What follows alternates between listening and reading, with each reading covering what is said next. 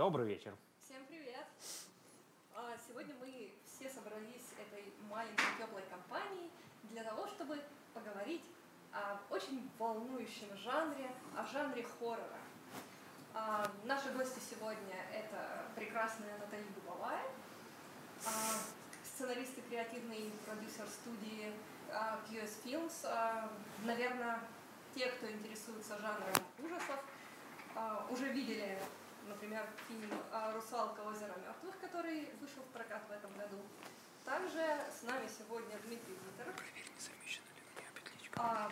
автор, и сценарист и актер фильма в жанре ужасов, а также автор фантастических рассказов и создатель портала рецензий на хорроры «Клуб Крик». Ну и, конечно, с нами наш прекрасный главред мира фантастики Сергей Серебрянский. Как же мы без него? Я думаю, справитесь. Хочется похлопать почему-то. Ты хочешь сейчас встать и покинуть нас? Нет, я здесь. Приятно это слышать. Ну, в общем, давайте сначала мы немного поговорим о жанре в целом, о каких-то личных переживаниях участников. Я не вижу, где другой конец. Мне, например, всю жизнь очень хотелось узнать, что происходит на площадках съемок фильмов ужасов, насколько ужасно быть актером, насколько ужасно быть режиссером, как себя чувствуют актеры, ну и так далее и тому подобное. Но, наверное, начнем о жанре в целом. Для меня, например, знакомство с жанром ужасов началось где-то в 5 лет, когда мама рассказала мне о том, что сын маминой подруги, этот важный персонаж, в возрасте 20 лет сошел с ума. Почему же, думали все? Ну, потому что он смотрел много ужасов. Сейчас ты уже не скажешь. Отлично. Ну, то есть смотрел он их потому, что был сумасшедшим, или в результате как бы... В зависимости от времени просто разные объяснения придумывают. Да, но, в общем, это было довольно тревожное столкновение с жанром для детской психики. А в последующем, когда я начала пытаться смотреть ужасы, это было довольно весело, потому что сначала я не могла оторваться, потому что интересно же, да, что происходит, это же круто, нужно же смотреть до конца. А потом ты досмотрел до конца и не можешь заснуть всю ночь, потому что страшно. И примерно в возрасте, по-моему, я не помню, 12 или 13 лет, на ТНТ, если не ошибаюсь, был марафон, когда показывали все выпуски «Кошмара на улице Вязов». Я решила, что я уже взрослая девочка, и я смогу посмотреть все части фильма, и мне будет нормально. Но, в общем, я сломалась после третьей части, потому что после третьей части «Кошмара на улице Вязов» серия скатилась. Я не знаю, скатилась ли серия, но я не спала 2 суток. Некоторые считают, что третья часть самая лучшая. Вот, да, пожалуй. О ремейке мы не говорим. Не поспав 2 суток после нее, я поняла, что мне, наверное, мои нервы как-то дороже, и взыграло чувство самосохранения, и после этого я очень-очень-очень выборочно смотрю этот жанр. Поэтому мне всегда было интересно, ну то есть вот те люди, которые делают ужасы, которые работают с ними. Первый вопрос, ну почему вы выбрали именно этот жанр, то есть почему он настолько притягателен? А второе, ну то есть не страшно ли вам самим? Как вот психика сживается с этим, как она взаимодействует? У меня, кстати, интересная история тоже связана со знакомством с жанром. И, Саш, похожа на твою, тоже примерно через маму, но совершенно с другого ракурса. Мама у меня никоим образом не связана с кино, но я помню, когда я смотрела какой-то, не могу вспомнить, какой фильм страшный, мне мама сказала четко: Наташа, когда, в общем, будет самый страшный момент? Когда ты поймешь, что сейчас будет все на пределе, вспоминай, что вот тут вот, как бы за границей кадра, там куча людей, съемочная вся как бы команда, и они находятся рядом с актерами, это, в принципе, все неправда. Этот совет меня, мне кажется, спасает даже во взрослой жизни. И после этого в детстве я подумала, это уже не так интересно, и поэтому, наверное, пока мне не так уж и страшно. И я долгое время ужасов совершенно не боялась. Когда потом уже позже с ними столкнулась и стала к ним уже по-другому относиться. Это уже история, как я, наверное, пришла в профессию.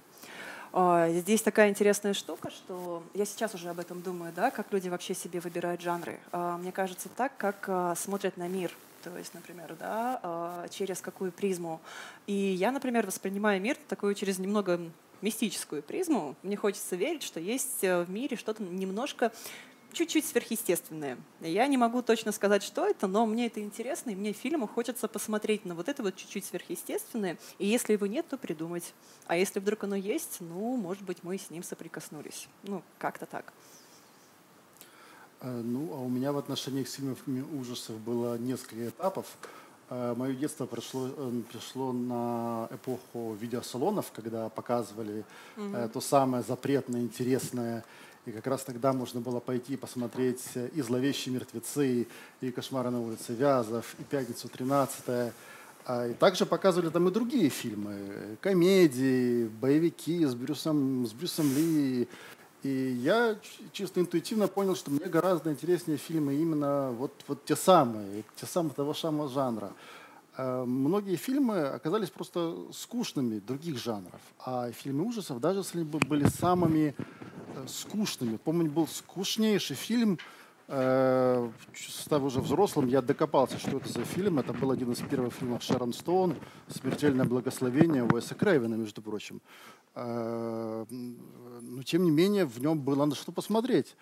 Жанр меня зацепил, и уже потом, став студентом, я стал читать хоррор, смотреть хоррор. Я посмотрел «Сияние», я стал смотреть все, что можно было увидеть, и писать о хорроре. И потом открыл свой сайт. А потом уже началась следующая эпоха, когда я получил возможность учиться в киношколе, где мы, кстати, вот с Наташей встретились. Можно было писать сценарий, тогда появилась волшебная возможность как бы писать некоторые роли под себя. И я снимался в фильмах ужасов по своим сценариям, не по своим сценариям. И знаете, это очень здорово, когда можно на себя примерить роль безумного врача в темном подвале или каннибала в кинотеатре. Вот моя личная гордость – это роль безумного маньяка с бензопилой. Да, одним из подручных, которого является повзрослевшие электроники братья Тарсуевы. Вот это очень здорово. Мне это нравится. Да. Александра сейчас к нам присоединится, у нее технические проблемы. Может быть, ее похитили, может быть, хоррор уже начался. Ну, вроде брызги в нас еще не летят. И слава богу.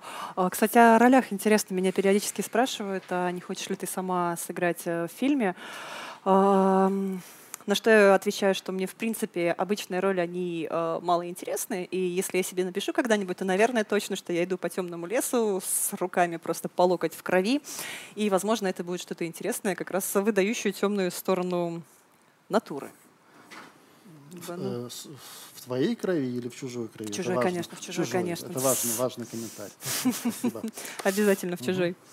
Ну, я начну с самого провокационного вопроса, который просто невозможно не задать вообще. Вот, не кажется ли вам, что в целом жанр ужасов скатился?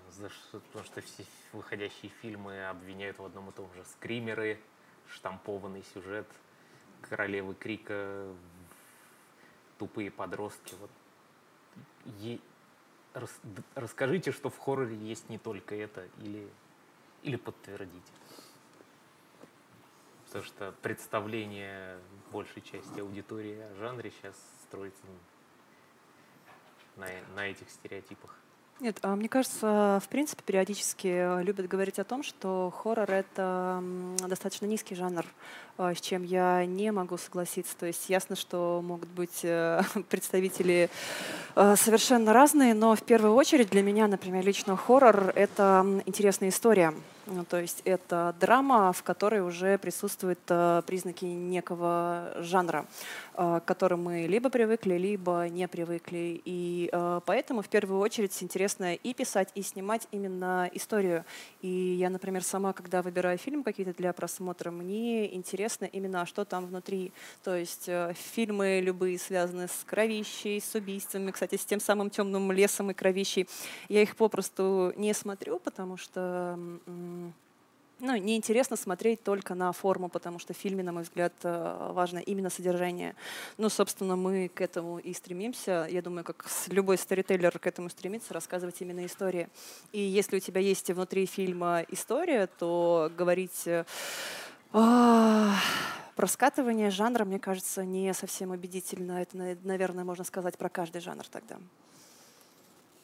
Но мне кажется, что заявление о том, что хоррор уже не торт, они напоминают, знаете, вот когда старики говорят, что вот в наше время молодежь была такая, а вот сейчас вот все совсем не то, потом сменяется поколение, и все происходит ровно точно так же.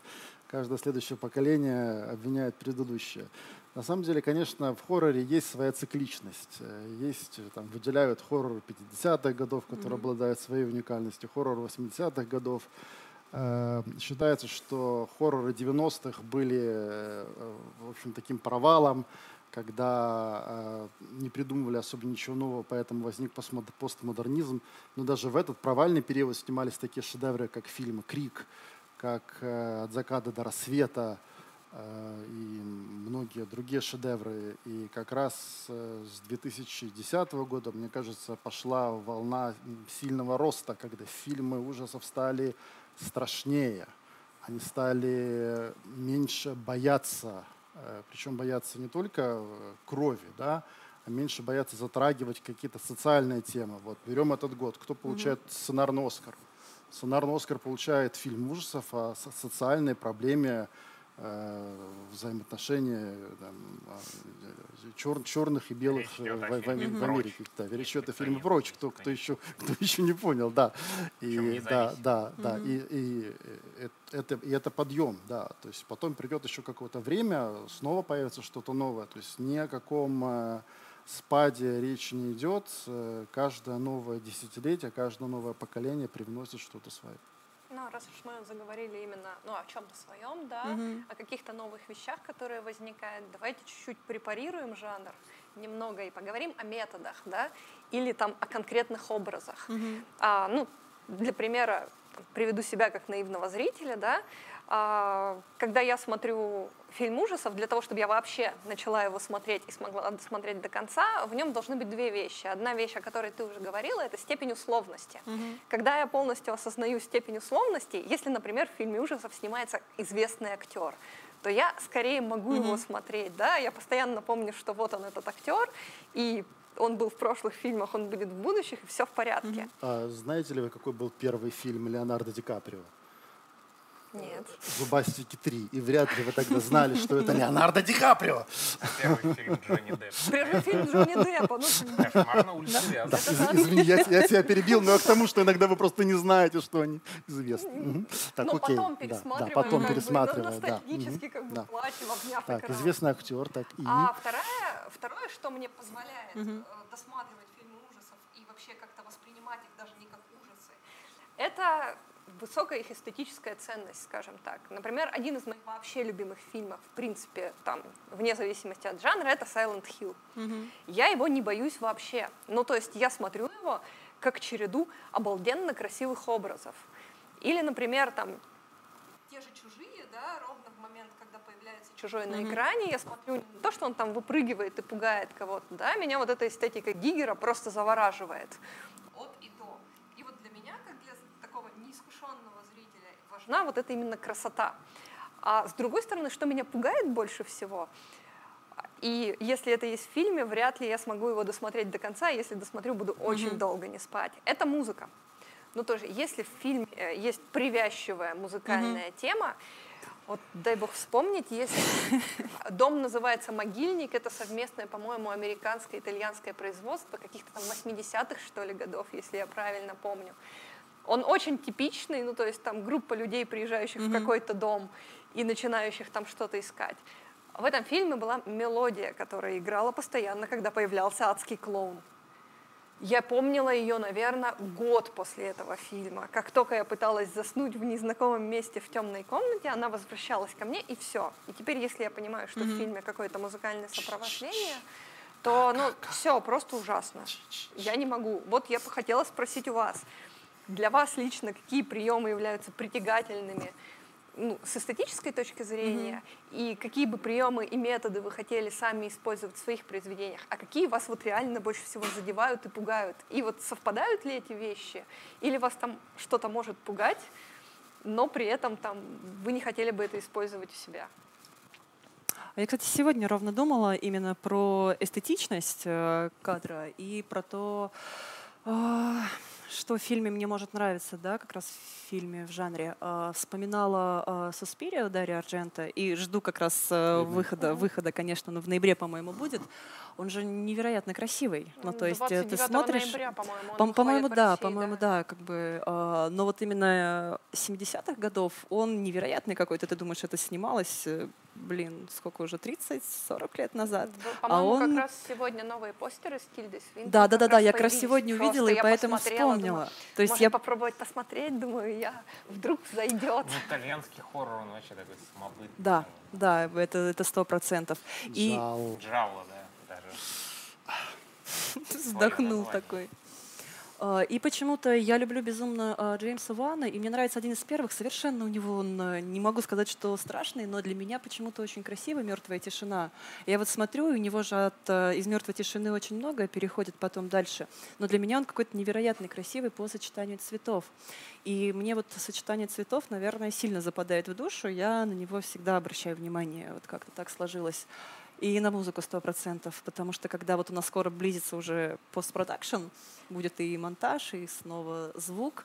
И это же такая важная штука, когда ты смотришь фильм в черновой сборке, и ты знаешь, ты видишь все уже красивые кадры, ты видишь, как это все собирается, ты видишь историю, характеры, но музыки еще нет. И ты понимаешь, что сейчас, ну вот этот момент, он в принципе достаточно нейтральный. Но когда мы потом добавляем туда определенные сочетания тишины и звука, вот тогда начинает рождаться какая-то магия. Поэтому не зря ты, конечно, этой музыки-то боишься. Ну, как бы, если она правильно подобрана, это просто один из важных, наверное, методов. Как бы, и меня тоже это он задевает. И третью, наверное, вещь скажу именно про то, что мне важно, это про страхи, которые рассматриваются внутри истории, потому что хоррор — это же что? Это такая немножко общественная психотерапия, если он как бы правильно сделан. Ты выбираешь какой-то страх, с которым начинаешь работать. Это, конечно, и твой личный страх, и страх, который в данный момент существует в обществе. Мне безумно нравится у Кинга книга «Пляска смерти», и он, собственно, рассматривает поэтапно, а какие страхи были в обществе на том или ином моменте, и по срезу фильмов это прекрасно видно. И поэтому как бы наша работа в том числе в чем заключается? Найти те страхи, которые сейчас лежат где-то вот не то чтобы на поверхности, но они существуют, и они чувствительно отзываются. И если ты с ним угадываешь, то как бы фильм, скорее всего, складывается. Вот. И эти страхи я люблю находить и когда пишу, и находить в фильмах, которые я смотрю. Вот как-то так.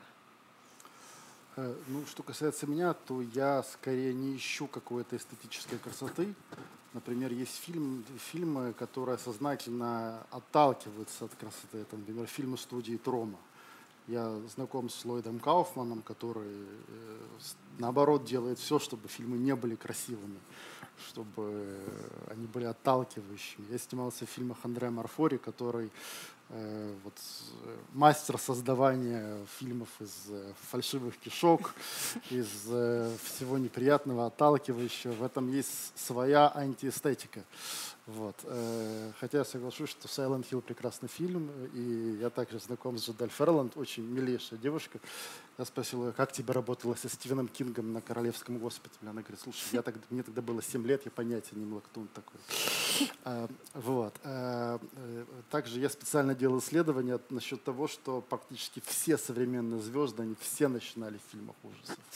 Джонни Депп, Том Хэнкс, Брэд Питт, в общем, Дженнифер Анистон в «Лепреконе», Наоми Уоттс в «Техасской резне бензопилой 3», Вигго Мортенсен, все, кого не возьми.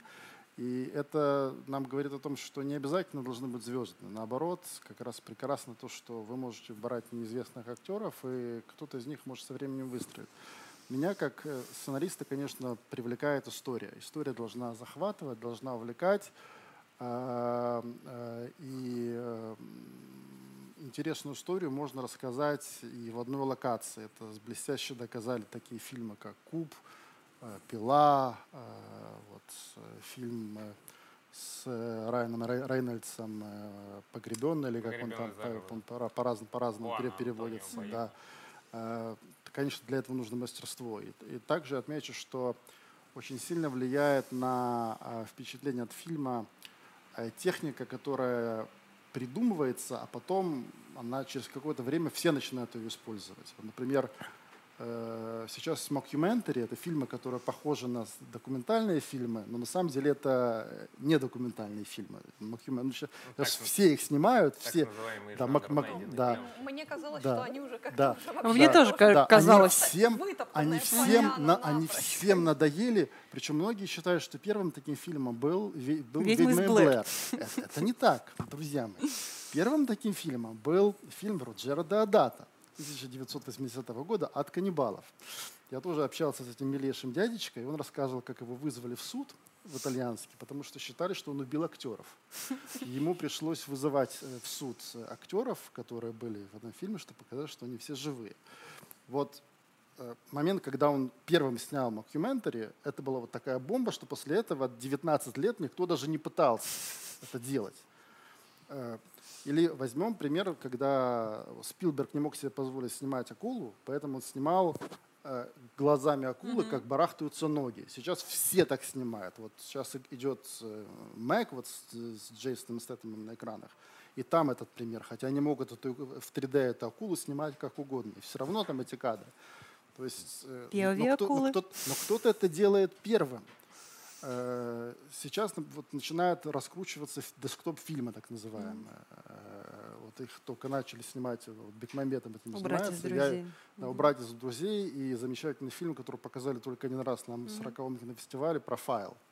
Гениальный фильм о девушке, журналистке, которая под видом такой простушки связывается с вербовщиком девушек, которые едут вот на Средний Восток, и ее там типа вербуют в смертнице. И через год-два всех будет тошнить от этих фильмов. Но вот эта форма, когда она новая появляется, все просто замирают от нее. И вот когда я вижу это здорово, это классно. Я жду таких фильмов. Новых, интересных. У нас зрители... Несколько человек подряд задали один и тот же вопрос, поэтому, чтобы его не забыть, на всякий случай сразу вас спрошу. Что вы думаете о жанре российского хоррора в целом? Ну, наверное, тебе будет сложнее отвечать, да, потому что ты все-таки изнутри на него смотришь. Ну, ты-то тоже, но все-таки опыт рецензирования фильмов. Я держал в руках бензопилу, мне будет проще отвечать. Мне будет проще отвечать, да. И конкретно спрашивают, как вам Гоголь, который вот выходит. И вроде бы как последний уже вышел. Да. Расскажите же нам про Гоголя. И про русский хоррор. Да. Ну, про Гоголя мне сложнее, наверное, рассказывать. Здесь, да, конечно, нужно поговорить, наверное, было бы про границы, что вообще такое хоррор, потому что я Гоголя так не воспринимаю. Ну, я не воспринимаю его как хоррор. Для меня это такая в чем-то, может быть, ну, красивая мистическая сказка. Это, ну, такая вот мистическая история, ну, как бы, в принципе, знакомая нам всем из детства, да, спасибо Николаю Васильевичу. И поэтому мне сложно воспринимать ее вот в рамках прям хоррора-хоррора, как я для себя его представляю. Форму они позаимствовали у фильма «Ван Хельсинг» с Хью Джекманом. То есть этот фильм страшным назвать при всем желании не получится. Они сонную лощину, точно?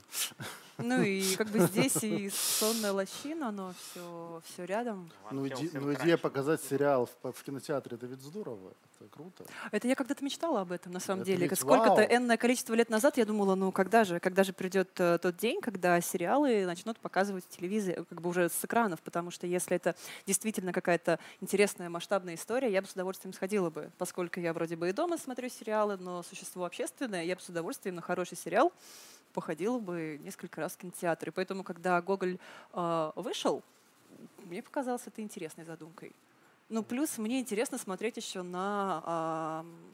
Да, актеров мне всегда интересно смотреть. Я, как бы, наверное, когда ты пишешь какие-то фильмы, тебе ты смотришь их немножко по-другому. Ты смотришь немножко изнутри, ты думаешь, ага, а как они это сняли? А как они рассказали? А что это за локация? Ой, а эти актеры, например, эти были у нас, а эти интересные, к ним нужно присмотреться. Вот, наверное, в принципе, на наши какие-то фильмы я смотрю примерно так. Мне интересно, как бы, потому что я представляю себе примерно, как это делается. Мне интересно, а как коллеги сделали то или иное.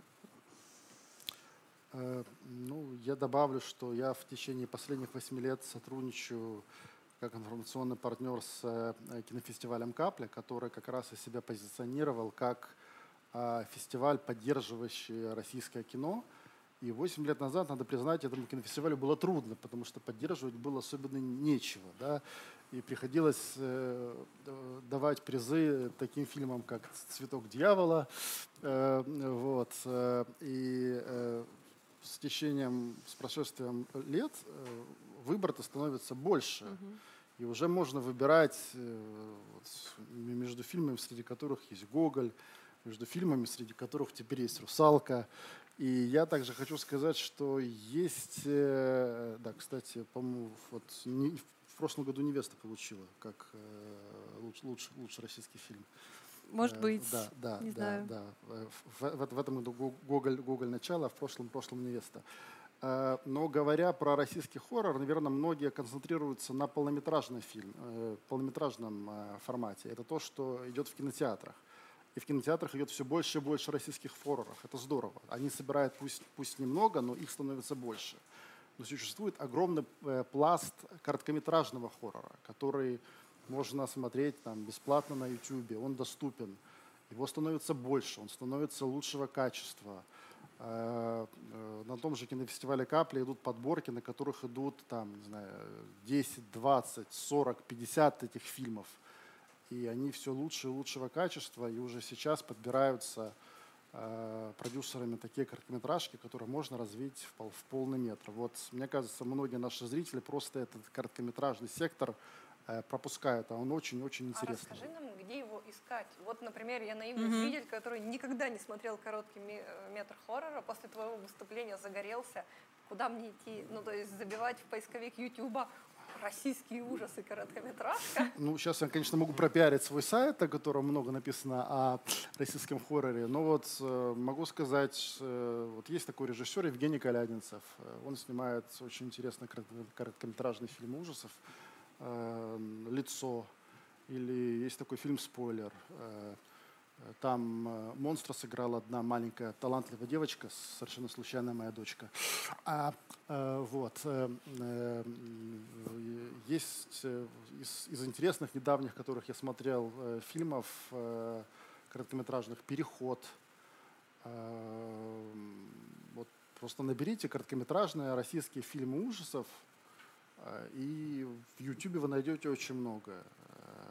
Или же дожидайтесь кинофестиваля «Капля», который проходит обычно каждый март месяц и показывают подборки во многих городах России. И можно прийти в кинотеатр и их посмотреть. К вопросу о русском хорроре. Очень, ну, так как, может, до недавних пор, когда приводить в пример было нечего, все приводили одни и те же несколько перестроечных фильмов. «Змеиный источник», да, «Прикосновение». Заметьте, теперь мы этого не делаем. Кстати, но тем не менее, что вы думаете об этих фильмах? Между прочим, я «Прикосновение» не так давно... Во времена, когда жизнь была страшнее в любом случае. Я, на самом деле, «Прикосновение» недавно посмотрела, и мне было в какие-то моменты достаточно страшно. То есть я как бы с таким напряжением смотрела. Мне казалось, что он такой достаточно предельно реалистично, наверное, снят. И я думаю, ну ничего себе же. Ну, то есть для меня, если бы я посмотрела его в...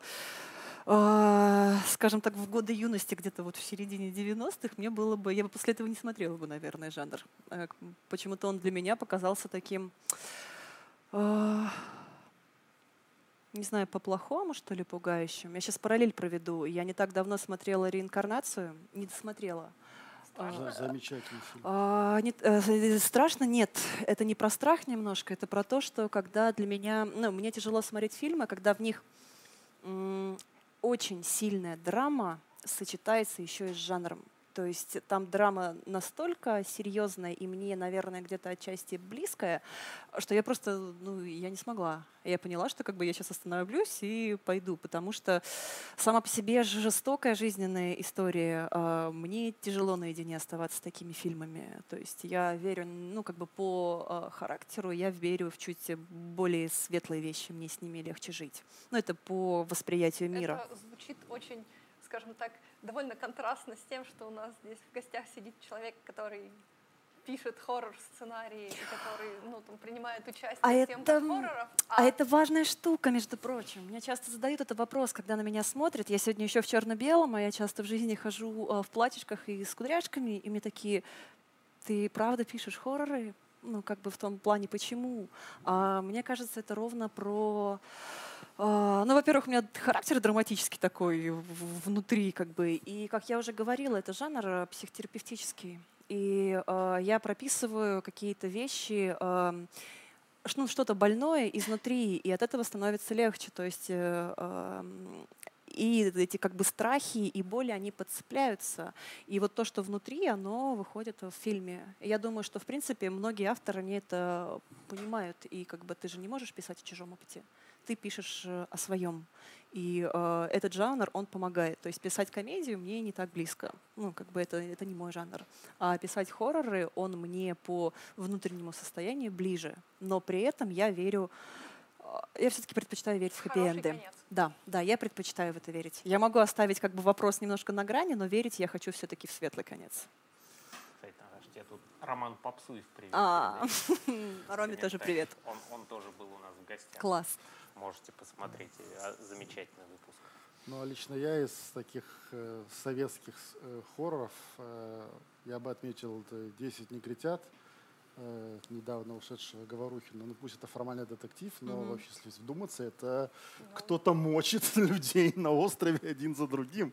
И он кончается реально как хоррор. Вот. Он, мне кажется, пережил испытание временем лучше остальных, может быть, за счет того, что в нем картинка оторвана, в нем нет советской или постсоветской реальности, в нем реальность условно Агата Кристевская. Поэтому он больше сохранился, прошел испытание времени. Вот для меня это такой эталонный советский жучик. Я, пожалуй, сейчас вы говорили, я все вспоминала, какой из вообще советских или перестроечных хорроров я смотрела. Я вспомнила один-единственный фильм, причем он мне случайно попался по телевизору в каком-то доме отдыха с середины. Это фильм «Мертвые дочери» называется, по-моему. Руминова. Да, Руминова. Он меня как-то так поразил, что я потом купила его отдельно на DVD себе, пересмотрела целиком, причем я купила расширенное издание там с дополнительными сценами, которые не попали в общий прокат. И я пользуюсь до сих пор одной из фраз из этого фильма, когда герой очень боится, запирается у себя в квартире, сидит и говорит: с тем, кто ничего не делает, ничего не происходит. С тем, кто ничего не делает, ничего не происходит. И в этот момент с ним как раз и происходит. И мне он показался каким-то... настолько отличался от тех фильмов, которые у нас выходили на экраны в то время вообще в целом, что мне кажется, прям круто. А «Дизлайк» ты не смотрела, нет? Нет, не смотрела. Это того же автора. Мне эта фраза, которую ты сказала, она напоминает фразу Стивена Кинга, которая тоже для меня очень хорошо описывает жанр ужасов. Ужасные вещи происходят и с хорошими людьми. Вот для меня она такая тоже знаковая, потому что нам иногда кажется, что что-то ужасное может произойти только с негодяями, нам хочется в это верить. И часто, кстати, на самом деле фильмы ужасов такую обманку делают. В них там обязательно, если что-то плохое случается с теми, кто там сделал какую-то подлянку. Но иногда с людьми происходят плохие вещи просто так, из ниоткуда. И когда люди это понимают, им становится страшно за себя, потому что каждый считает: я-то хороший, значит, и со мной это может случиться. И вот такие вещи цепляют. Да. Давайте чуть-чуть изнутри посмотрим на все это. Мы когда с Натали говорили, обсуждали, о чем же мы будем говорить во время стрима, ты написала мне такую прекрасную вещь о том, что снимать фильмы ужасов бывает на самом деле задорно и даже весело. Расскажи, пожалуйста, именно с точки зрения вашей работы на съемочной площадке, как это все происходит, может быть, какие-то там интересные случаи, которые происходили, чтобы было бы всем интересно послушать о них. На самом деле, да, это съемки хорроров — это какая-то отдельная история. Например, на съемках, к примеру, да, на съемках комедии я не была, но ребята говорят, что обычно это не всегда веселая штука. То есть, когда ты снимаешь смешную сцену, непонятно, а будет она смешной или не будет. То есть, это текст, который уже 10 тысяч раз как бы проговорился, и непонятно, как бы, да, стоит здесь смеяться или нет.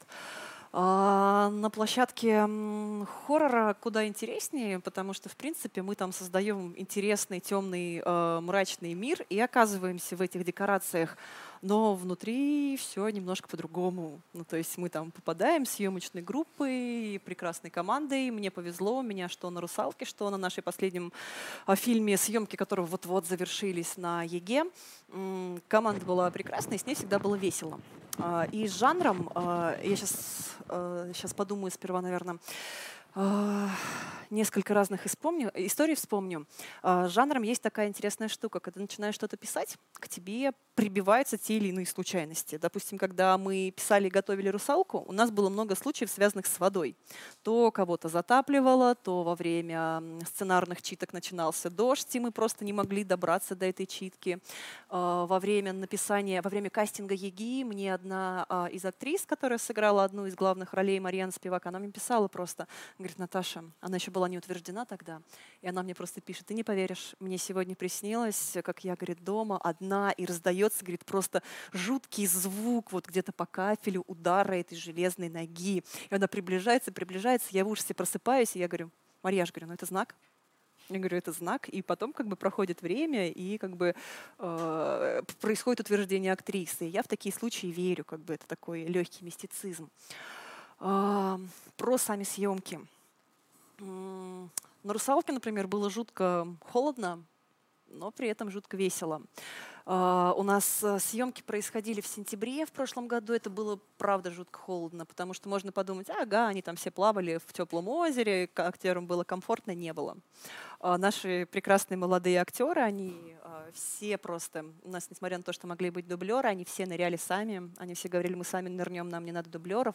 Они ныряли в это холодное озеро, и мы думали, как же их согреть на берегу озера, куда не подкатить какое-то оборудование, чтобы их согреть.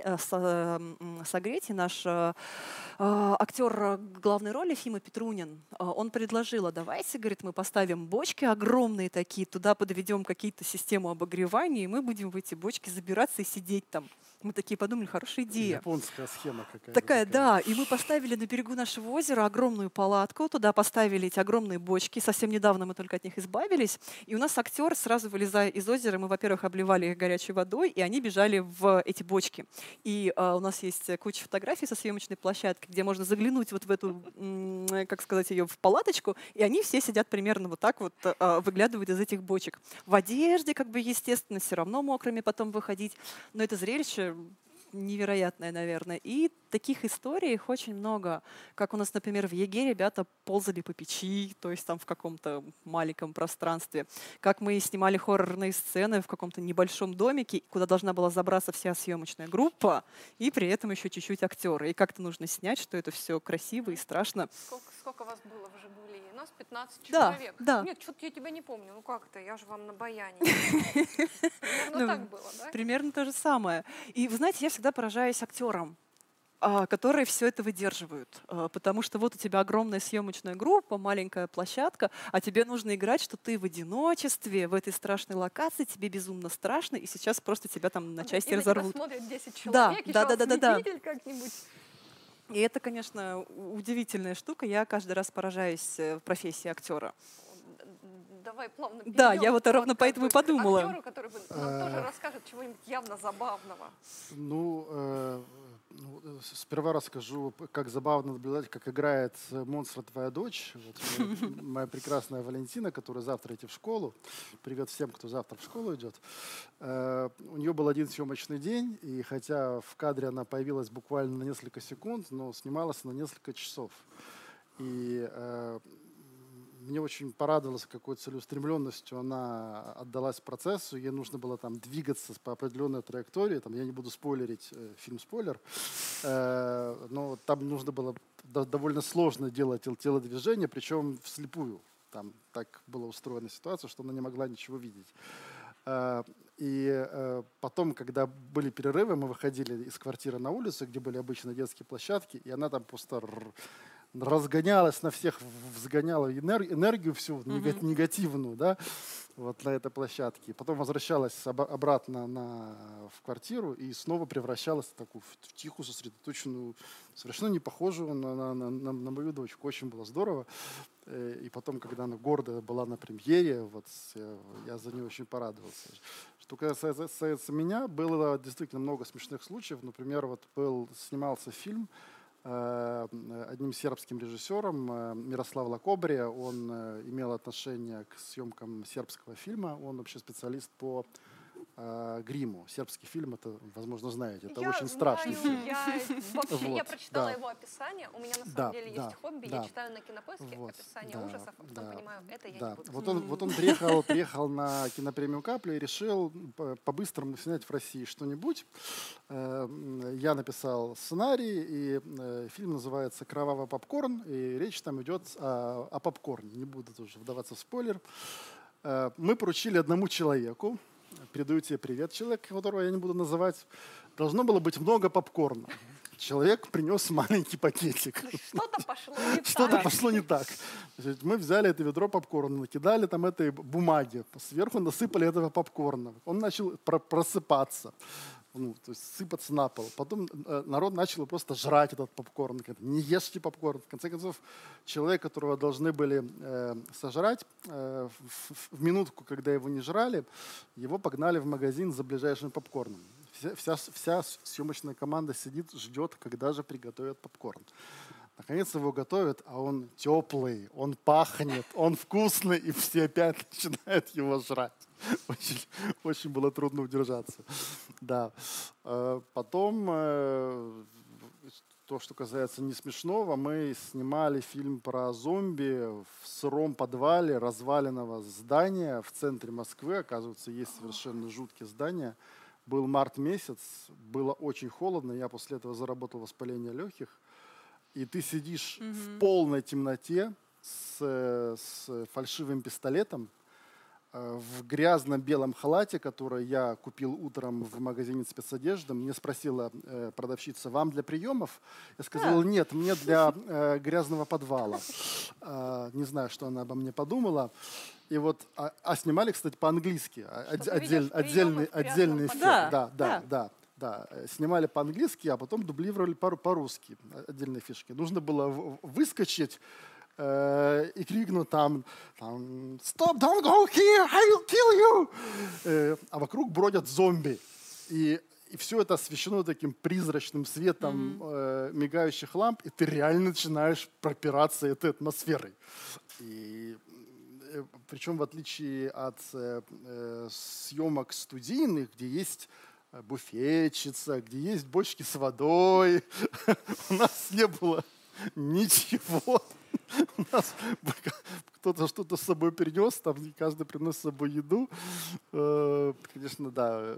Люди снимают иногда кино просто на чистом энтузиазме. И я тоже люблю за это хоррор, потому что я мало видел проектов, где бы снимали на чистом энтузиазме, не знаю, там, историческое кино или там социальные драмы. А вот хоррор собираются люди и вот в свое свободное время, тратят свое здоровье, начинают кстати, на самом деле про здоровье. Дима вспомнил про подвалы, мне кажется, у каждого человека, работающего в жанре хоррор, должна быть история, связанная с подвалом. Поскольку у нас «Русалка» была водной историей, эта тема воды, она неизбежна там, и у нас тоже была одна из чисто визуально прекрасных декораций. Это построенный подвал. Но этот подвал, он строился рылся в холодной земле, куда заливалась холодная вода, строили стены, и туда нужно было спускаться, опять же, малой группой. И тут, наверное, к счастью, я не входила в эту малую группу, мое присутствие там было не нужно. Но что касается режиссера, оператора, гафера, актеров, им они провели, ну, наверное, в совокупности часов 16 в этом подвале. У нас были специально закупленные заброды, но они, как понимаете, от холода мало спасают, и провести в этом подвале, пускай безумно красивым, но такое огромное количество времени, а актеры так вообще без забродов уж ничего с этим поделать, это какой-то героизм, наверное. Это и энтузиазм, и героизм, потому что… Ну, представить себя в этом ледяном подвале, как бы я мало представляю. И я восхищаюсь людьми, которые это делали и сняли какую-то, ну, красивейшую, наверное, сцену. Я думаю, как они это делают? И нет, как бы, и очень часто звучит на площадке, ну написали, да-да-да, ну, сами написали, вот и снимаете. Да, ну, а я открою страшный секрет, как снимаются сцены с резней и бензопилой. Очень просто. Просто не ставится сама бензоцепь, то есть звук идет, а бензопила не режет. И снимается сцена, где я в черном одеянии, в маске, в которой ничего не видно совершенно. Значит, сражаюсь с хорошим героем, у которого топор. И ему все прекрасно видно. И вот было реально страшно, чтобы он этим топором ничего мне не отрубил, потому что понятное дело, что хороший герой-то должен победить плохого. Да. И снято было несколько дублей, я остался со всеми конечностями цел, но было страшновато. Ну да. Ну, на самом деле это уже тот момент, когда как бы из съемок в реальность все это дело переходит. На самом деле, если говорить вот о том, насколько фильмы смыкаются с реальностью, и насколько это вот именно социальная психотерапия, мне всегда во всех, ну там, в большинстве фильмов ужасов, где есть вообще этот сюжетный ход, как я думаю, многим людям непонятно, почему человек лезет в темный подвал. Почему они... Куда же ему лезть? Почему они говорят, давай разделимся в самый, ну, страшный момент и так далее. И в какой-то момент... Русалки это писали. Вот сейчас я расскажу. Сейчас расскажу маленькую cool story, дам тебе слово. И один раз мы с друзьями возвращаемся со страйгольной игры очень-очень поздно вечером, уже стемнело. Игра проходила в недостроенном, заброшенном здании. Причем здание, несмотря на то, что оно не на краю города, оно стоит такое в рощице, то есть далеко довольно от цивилизации, и там нет фонарей. То есть это все темно очень. В здании часть лестниц обвалилась, и нельзя спуститься по одному пролету с одной стороны. Там нужно спуститься чуть-чуть, там 2 этажа с одной стороны, пройти целый этаж, спуститься дальше на 3 пролета и выйти через дыру в стене.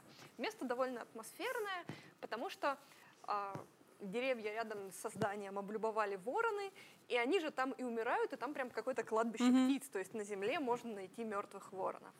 И вот это времени примерно 11 вечера, мы идем, растянувшись гуськом. Впереди я иду с фонариком, за мной несколько людей, у которых нет фонарика. Ну, зачем брать с собой фонарик в самом деле? Конечно. И всего у нас человек, наверное, 15. Я иду впереди, я слышу, что за мной идут, все в порядке. Мы спускаемся, выходим из здания, выхожу я, выходит человек, который шел за мной, и больше не выходит никто. Мы стоим, я говорю, а что, где остальные? Неизвестно, где остальные. Я захожу в эту дыру, кричу, эй-эй, типа, где вы? И я понимаю, что не слышно никого, кто спускался бы. Ну, то есть даже если бы они отстали, то людей нет. Я думаю, вот, думаю, раздолбай. Продолбались где-то, думаю, отстали. Без фонариков, небось, сейчас все ноги там переломают. Что вообще, ну, то есть, как это вообще назвать-то? Поздно, хочется домой, к теплому ужину, там, к чайку. И я говорю подружке, которая вот со мной следом вышла, говорю, слушай, говорю, Яна, постой вот тут, я сейчас пойду и их поищу. И тут Яна хватает меня за руку и кричит, ты что? Кричит она, не ходи. Это же как в фильме ужасов, да, они пропали, да. Ты бы еще в душ пошла, да? И я понимаю, что у меня реально ни на секунду в этот момент мне не стало страшно. У меня не возникло ни одной мысли, что вообще туда можно не пойти. довольно просто все это дело разрешилось. Я, в общем-то, сейчас налет мистики сниму с этого события. Они пришли минут через 10. Оказывается, когда мы шли по этому длинному этажу, один из них вспомнил, что он там то ли ствол оставил где-то, то ли еще что-то. И он свернул просто в сторону, а остальные решили, что все свернули за ним следом. И они в какой-то комнате остались, там что-то тусили, общались, разговаривали. И они не подумали, что просто люди, ушедшие вперед, будут о них волноваться. Но меня вот тогда это осознание просто поразило. Когда ты внутри какой-то вот такой ситуации, ты не чувствуешь себя внутри этой ситуации. Саша, ты, в принципе, ответила на вопрос, потому что в какой-то момент, ну, у меня это, наверное, пришло в момент какого-то, наверное, написания когда-то. То есть я думаю, потому что когда садишься писать, ты думаешь, ага, это же тоже, это правда, такие шаблонные штуки, вот пойти в темную комнату. Но когда ты начинаешь себе это представлять, или ты попадаешь в эту ситуацию, для тебя это жизнь. И, допустим, я прям помню какие-то моменты, когда сидишь ты дома, и нет никого. И, допустим, у Славы Подгаевского есть такая история, он любит ее рассказывать. Ну, как бы у режиссера, да. Он актерам ее часто рассказывает, как может возникать чувство страха. Как бы он на примере рассказывает. Это очень так интересно. Я вот возвращаюсь, сидишь ты такой один в темной комнате, дома у себя. Это же привычная история. Вот у меня немножко света горит или не горит, я же дома. И слышу, например, какой-то звук с балкона. Мне не приходит в голову, что там происходит что-то мистическое. И даже если на секунду придет, я подумаю, да камон, ну как бы что за мистическое? И я пойду, просто посмотрю и проверю. А если бы, например, в этот момент за мной кто-то бы наблюдал, и я была бы внутри фильма, мне бы сказали, да ладно, ты же сидишь в темной комнате, там странный звук, подумай об этом, это странно. Но внутри ситуации действительно, но ты не так принимаешь решение, иначе это будет казаться странно, иначе мы все не будем свет выключать, не будем ходить поодиночке и немножко как бы таком будем жить в параноидальном мире. Вот мне кажется, это ровно про это. Это нормальная реакция, которая с точки зрения зрителя иногда смотрится чуть-чуть нелепой. Ну, у меня в жизни были истории, которые я просто взял там на 90% и сделал из них рассказы ужасов. Вот сейчас у всех есть агрегаторы такси в телефонах, да, а не так давно их не было, и нужно было стоять, просто голосовать. Вот, и мне нужно было там проехать буквально 10 минут, но шел дождь, было лето, июль месяц, вот я стоял, голосовал, подъехала машина, я сел, пристегнулся. Зачем пристегиваешься, говорит? Не знаю, всегда пристегиваюсь. Ну, поехал, ехал. Вот. И вдруг мир исчез. Вот просто мир исчез. И я проснулся через где-то 6 часов в больнице. Ого. Вот, что потом, когда мне, значит, как называется, товарищ, который служит в ГАИП, как называется? ГИБДДшник? ГИБДДшник, да. Я вот так назову его. Да. Передо мной на миллиметровке все это рисовал, потом так очень интересно, миллиметровка, и ты на это смотришь сверху, как такое маленькое кино тебе, что вот едет машина, вот она поворачивает налево, вот, а вот тут едет другая машина, которая не провернула, и она тебя отбрасывает на 12 метров вот, вместе, значит, с тобой. Вот. А в этой машине были 5 непристегнутых ребят, которые все в кучу. Вот. И вот я из этого потом сделал рассказ, который вошел в сборник «Тайная сторона дороги» про всякие вещи. Вот. К счастью, я остался жив, потому что был пристегнут.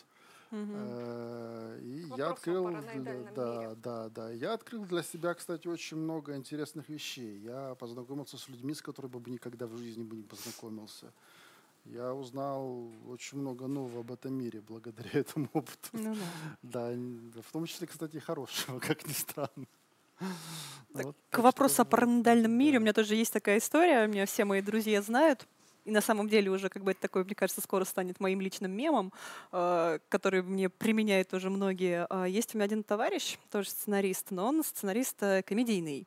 И периодически как бы мы с ним списываемся, обсуждаем какие-то сюжеты. И это была весна, я как раз писала «Ягу», и писала ее дома, в темноте. У меня горит только один источник света. И иногда я, когда пишу, зажигаю свечи. Ну вот нравится мне зажигать свечи. И в какой-то момент я такая пишу и обращаю внимание, что свечи-то не горят.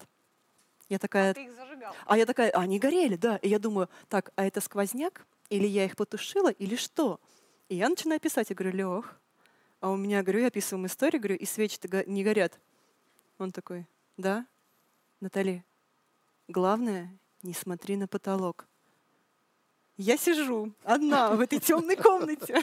Свечи погасли, чтобы вы понимали. И я понимаю, что я, вот что бы сейчас ни произошло, я не буду смотреть на потолок. Я просто не смогу. И я сижу, и окей. А я на тот момент у меня жила с соседкой. И такой момент, эта история, как бы я сижу, не смотрю на потолок, пишу дальше. Я говорю: Лёх, говорю, прекращай все, как бы, и закрыла окно, с ним не общаюсь, возвращается соседка. Я говорю: вот, говорю, Лёх, ты шутник. Я говорю, вот такую историю проделал, говорю, тра-та-та-там. И пишу ему, говорю: Лёх, все, я теперь не одна, я теперь спокойна. Он: а ты точно уверена, что эта твоя соседка вернулась? Я такая: так. Я говорю: я точно уверена, говорю, прекращай. Проходит еще несколько минут, я думаю, ну, поделюсь с соседкой. Пишу ей такая, ну, как бы нормально, в наш 21 век, я говорю, пишу. Я говорю: Аня, ну, я говорю, тут Леха, говорю, пошутил, говорю, так, мол, и так. Проходит минута буквально, и Аня мне пишет: а ты точно уверена, что это я тебе отвечаю? Все. На этом моменте у меня как бы мир остановился. Я говорю, мне кажется, я закрыла все мессенджеры. Но вот эта штука «Натали, не смотри на потолок», она меня теперь преследует. Хорошее название для фильма, кстати. Да. Это как бы вот... А вот это был момент, когда я, правда, вот на темный балкон я бы пошла бы, а на потолок в данных условиях не смогла бы посмотреть. Не случилось.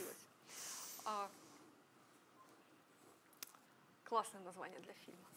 Есть, кстати, фильм 70-го года с молодым Дональдом Сазерлендом «А теперь не смотри». Тоже хороший. Тоже хороший. Да, «Теперь не смотри на потолок». Это сиквел. Да. Возможно. Я подумаю об этом. Давайте перейдем в какое-то более широкое поле. Хотелось бы послушать каких-то ваших рекомендаций. Ну, у нас уже звучало много названий фильмов ужасов. Из того, что за последнее время вышло, то, что там, полюбилось вам или показалось любопытным с какой-то точки зрения, и из того, что должно выйти в этом году, вы наверняка смотрите за процессом в данном жанре.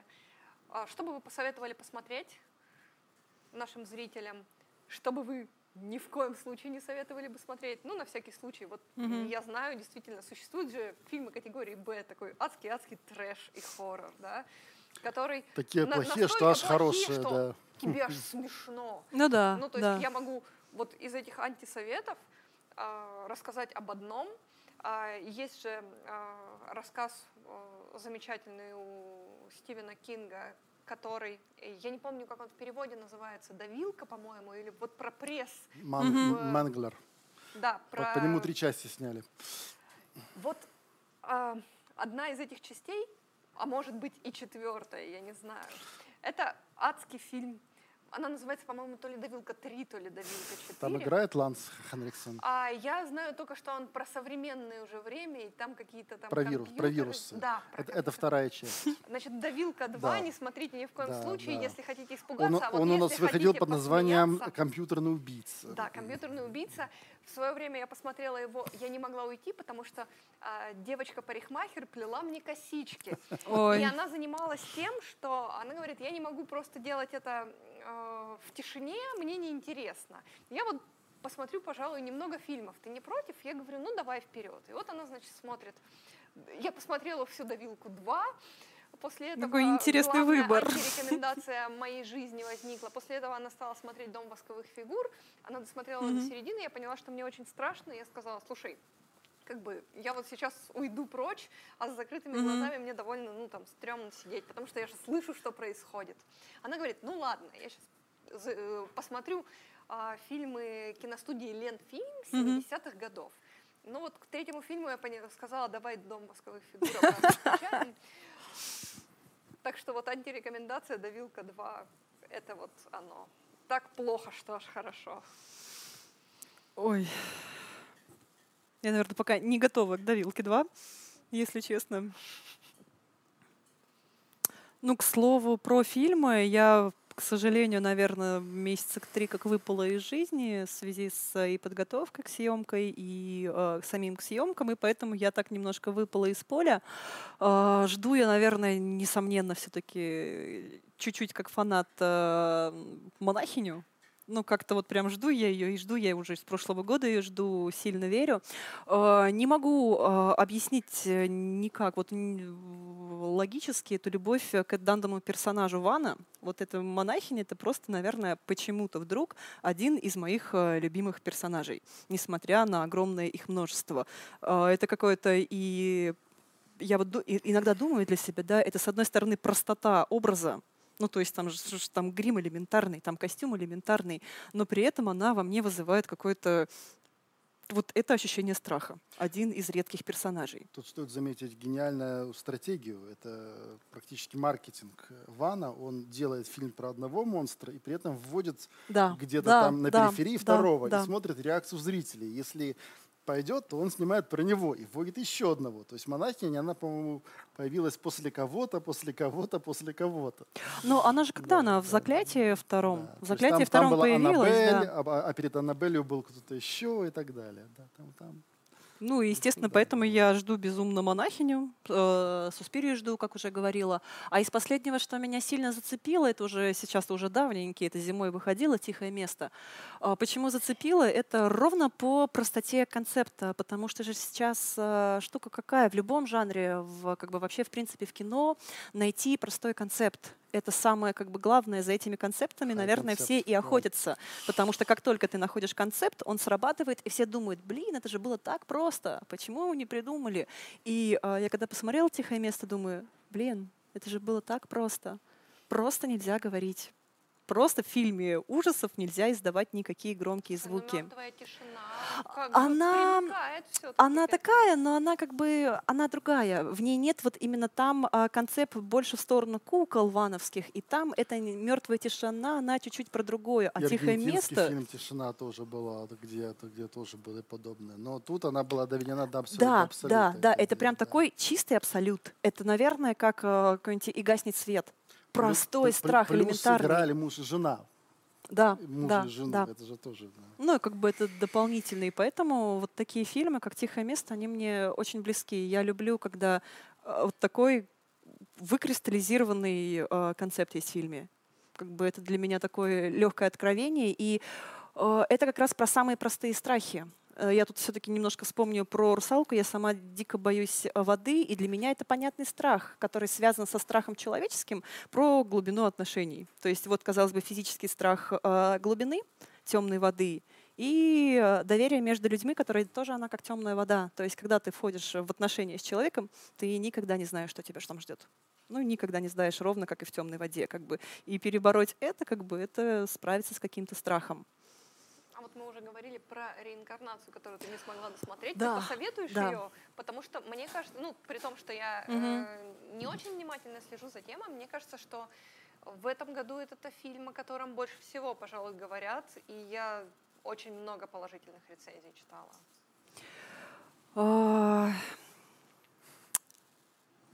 Я, в принципе, редко советую какие-то фильмы, я просто описываю, что вот существует такая-то тема. Не знаю, не уверена, насколько я смогу ее посоветовать. Для меня это оказался очень тяжелый фильм. Он для меня, знаете, наверное, сравним с фильмами именно по уровню драмы какой-то Василия Сигарева, который прекрасный режиссер, но чьи фильмы мне после них жить не хочется. И вот когда я смотрю фильмы с таким финалом, что мне после них жить не хочется, мне их тяжело рекомендовать. Я не знаю, как он повлияет на психику других людей. У меня есть подруга, одна из наших с тобой общих знакомых, Саша, у нее есть список фильмов, которые ей говорят другие люди. Не смотри, пожалуйста, твоя психика их не выдержит. И вот новый рейтинг 18+, и вот эта девушка. Да. Ну, как бы нет, как бы и вот твоя психика, вот ровно твоя, она вот... Список этих фильмов. Да. И мне кажется, что реинкарнация, она в этом списке. Но для меня точно. Но это какой-то такой тяжелый уровень драмы, помноженный на темный жанр, который для меня немножко невыносим, наверное. И поэтому, если вот такие же чувствительные люди, как я им его не посоветую. Ну, что касается меня, то я, конечно, жду второй серии «Оно». Ну точно же, ну точно же. Мне довелось услышать очень интересное мнение первой части «Оно». Мнение такое, что у него рейтинг, по-моему, 18+ или 16+. И, мне кажется, что 16+. Потому что самую эту сцену убрали, которую... Человек писал такое, что при нем не пускали каких-то пацанов там лет 13, и он там, представившись то ли их там дяди, то ли папой, купил им билеты, потому что он считает, что этот фильм, он как раз, его надо смотреть пацанам 13-14 лет, потому что он про них, про пацанов, про тех, кому... Согласна. Вот он про их детские страхи, он на самом деле не про монстров, он про родителей, про то, как... То есть основные зло в этом фильме на самом деле... Но это такой тоже социальный хоррор. Да, то есть это социальный хоррор. То есть да, конечно, там ручки-ножки там кому-то отрывают, и интересно сравнивать старое «Оно» с новым «Оно», да, там, и так далее. Но, в общем, не будем оспаривать возрастные рейтинги, но вторую серию я, конечно, жду однозначно, тем более, что Бев Марш там играет Джессика Честейн, которая хороша, А не боишься, что вот после такого классной первой части, где дети действительно тянули на себе, мне кажется, отличное попадание в образ вообще, что взрослая часть окажется как-то вот похуже? Боюсь. Я вообще боюсь. Ну, не знаю, я смотрю на каст и не боюсь. Я, наверное, со страхом я ждала, какой же будет итоговый каст. Но, собственно, когда я его увидела, мне так это полегчало. Ну, хорошо, что режиссер тот самый, да. Ну, Мускетти прекрасен. Знаете, что для меня хоррор? Это то, что случилось с третьей частью «Стражей галактики». Вот это хоррор. Вот это реальный хоррор, который... И ты с ним ничего не можешь сделать. Вот это хоррор, я имею в виду. Это не хоррор, это наша жизнь. Да, это наша жизнь называется хоррор. Когда взяли, вот сняли режиссера по какой-то причине, и никто теперь фильма не увидит. Так, чего я еще жду? Значит, я жду очередной фильм про Годзиллу, страшную, пристрастную. Из тех фильмов, что были, я почти всеяден.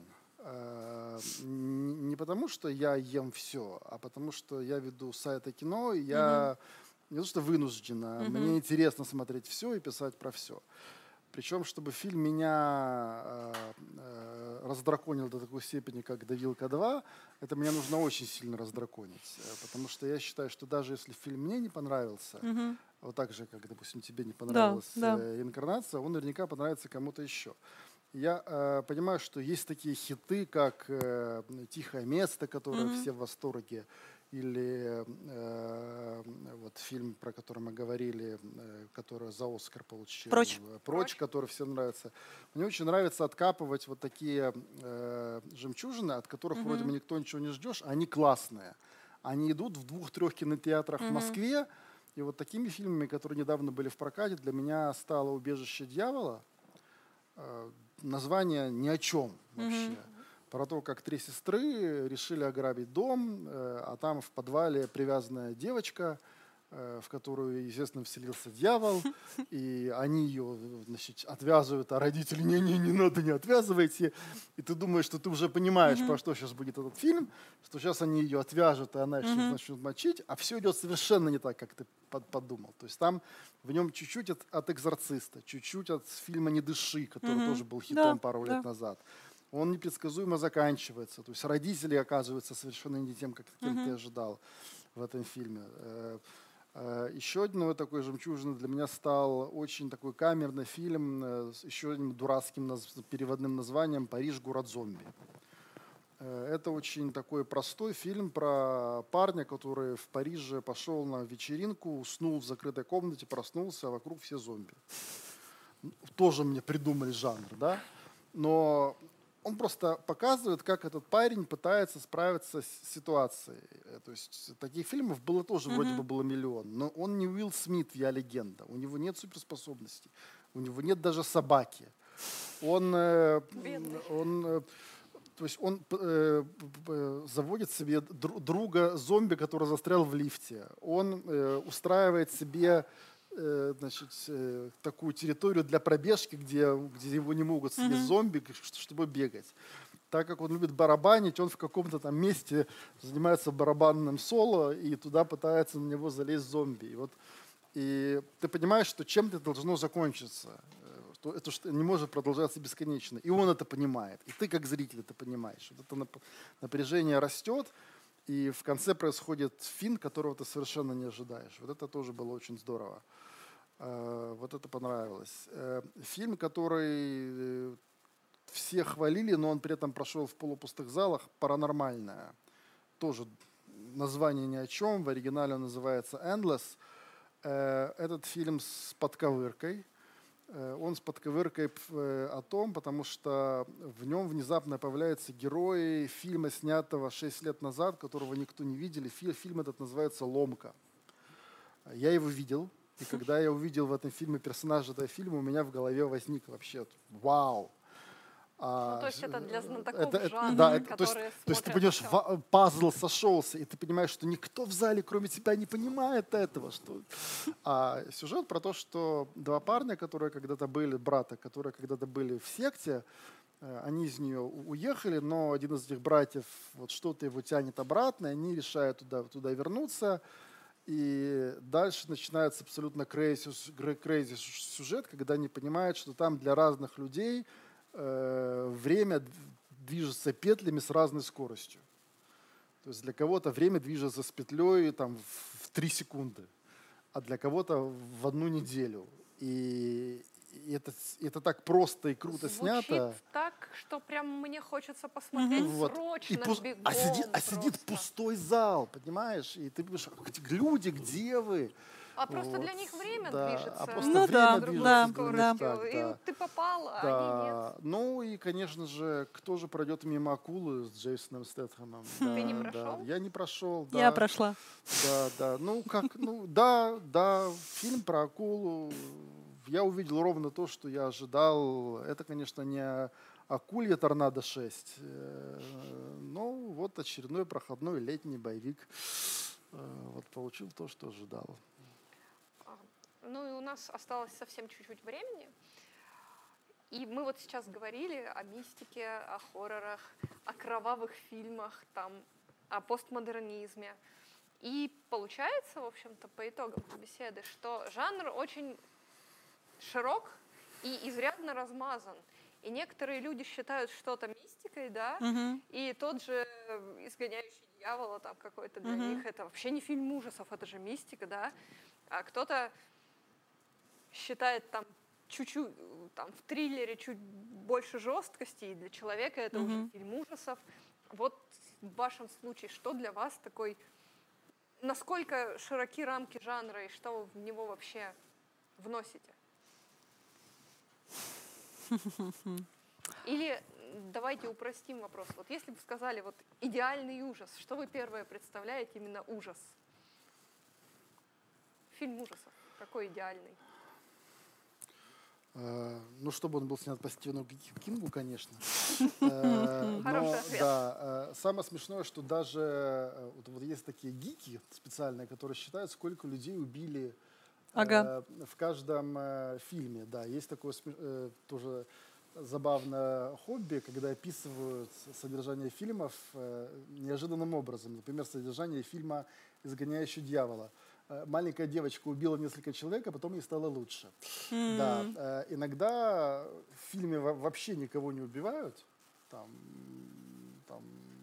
в фильме «Сияние» убили одного героя, то в книге на самом деле не убивают героя повара на самом-то деле. Да. Должна быть сильная эмоция, сильная встряска.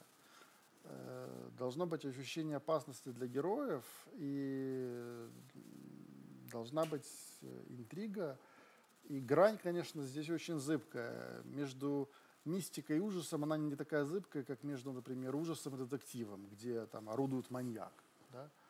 Там, маньяк убивает женщин в черных перчатках, и это жанр джалло. Да? Является ли это ужасом? Определения нет. Жанр действительно очень размыт. И читаешь, когда на Кинопоиске описание жанров, там можно, тем более на IMDb, там через запятую до десятки доходит. Да. Фэнтези, драма, хоррор и так далее. Да. Каждый делает для себя определение. Нам иногда часто пишут на сайте, вот, который я веду, Вот что это вы пишете там про этот фильм, он совершенно не имеет отношения к ужасам. Каждый решает для себя. Скорее, это больше, наверное, маркетинговый ход. Вот тот же Руминов упомянутый, например, по-моему, он когда-то говорил, что вот он пиарили дизлайк как ужас, а можно было его пиарить там, как комедию, допустим. И был бы, может быть, другой коммерческий результат. То есть, наверное, сейчас ужасы — это больше коммерческая тема, чем жанровая. Вот. Но если маньяк в маске убивает несколько человек и рейтинг 18+, наверное, точно ужас. А ты как думаешь? Да, я опять-таки, мне кажется, сегодня одной из самых частых отсылок — это, конечно же, к «Королю ужасов», к Стивену Кингу. Меня не так давно чуть-чуть, наверное, удивило определение, что он, когда изучал сам жанр, он смотрел на хоррор это как такая некая подсистема, в принципе, к фэнтези. То есть вот есть у нас фэнтези с такой уже фантастической допустимостью, ну, с какой-то вот такой допустимостью, отличной от реальности. «Темная башня» — это как хоррор? Вот. И хоррор как бы это один из подвидов фэнтези. Хотя в моей голове когда-то это было немножко вот это две таких разных вещи. И я когда это прочитала, я думала, ведь действительно, ну то есть если пойти от общего к частному, то действительно есть как бы наличие каких-то фильмов с элементом сверхъестественным. И для себя я скорее разделяю триллеры и хорроры. И по какому образу, как бы, да, я делю. Для меня триллеры, для меня и для одного из моих любимых теоретиков Джона Труби, как бы триллеры — это все-таки история про человеческий ужас. То есть когда главным злодеем, антагонистом является все-таки человек, несмотря на то, как бы мы не подводили к тому, что а вдруг это мистика, а вдруг это там что-то такое сверхъестественное, а все равно в конце оказывается, что это человек творил это зло. Майк Майерс? А хорроры, например, да, для меня, как бы вот это, как я воспринимаю, это все-таки именно со сверхъестественной допустимостью, когда как раз-таки есть то зло немножко за гранью. Вот мы привыкли жить в одном мире, а есть чуть-чуть вот это сверхъестественное, которое как бы нас и убивает. Ну, либо не убивает и делает сильнее. И для меня, наверное, это важное различие как бы между злом человеческим и злом сверхъестественным. И вот хоррор — это больше про сверхъестественное, и там уже мы смотрим на количество ужаса. Потому что, наверное, для кого-то та же самая реинкарнация будет таким нормальным как бы фильмом, а для меня это один из каких-то самых таких страшных фильмов оказался. Ну что же, я хочу сказать спасибо вам за то, что пришли к нам, и мы поговорили, мне кажется, прекрасно об ужасах. Хочу сказать спасибо нашим зрителям, но прежде чем мы закончим, я хочу все-таки пойти и найти Сергея, который ушел час назад, и почему-то его нет. Не вернулся, да. Саша, ты помнишь про правило «А не разделяйся»? А мы вспомним еще про еще ожидаемый фильм, это «Хищник», но тоже мы ждем его. Я что, остался один?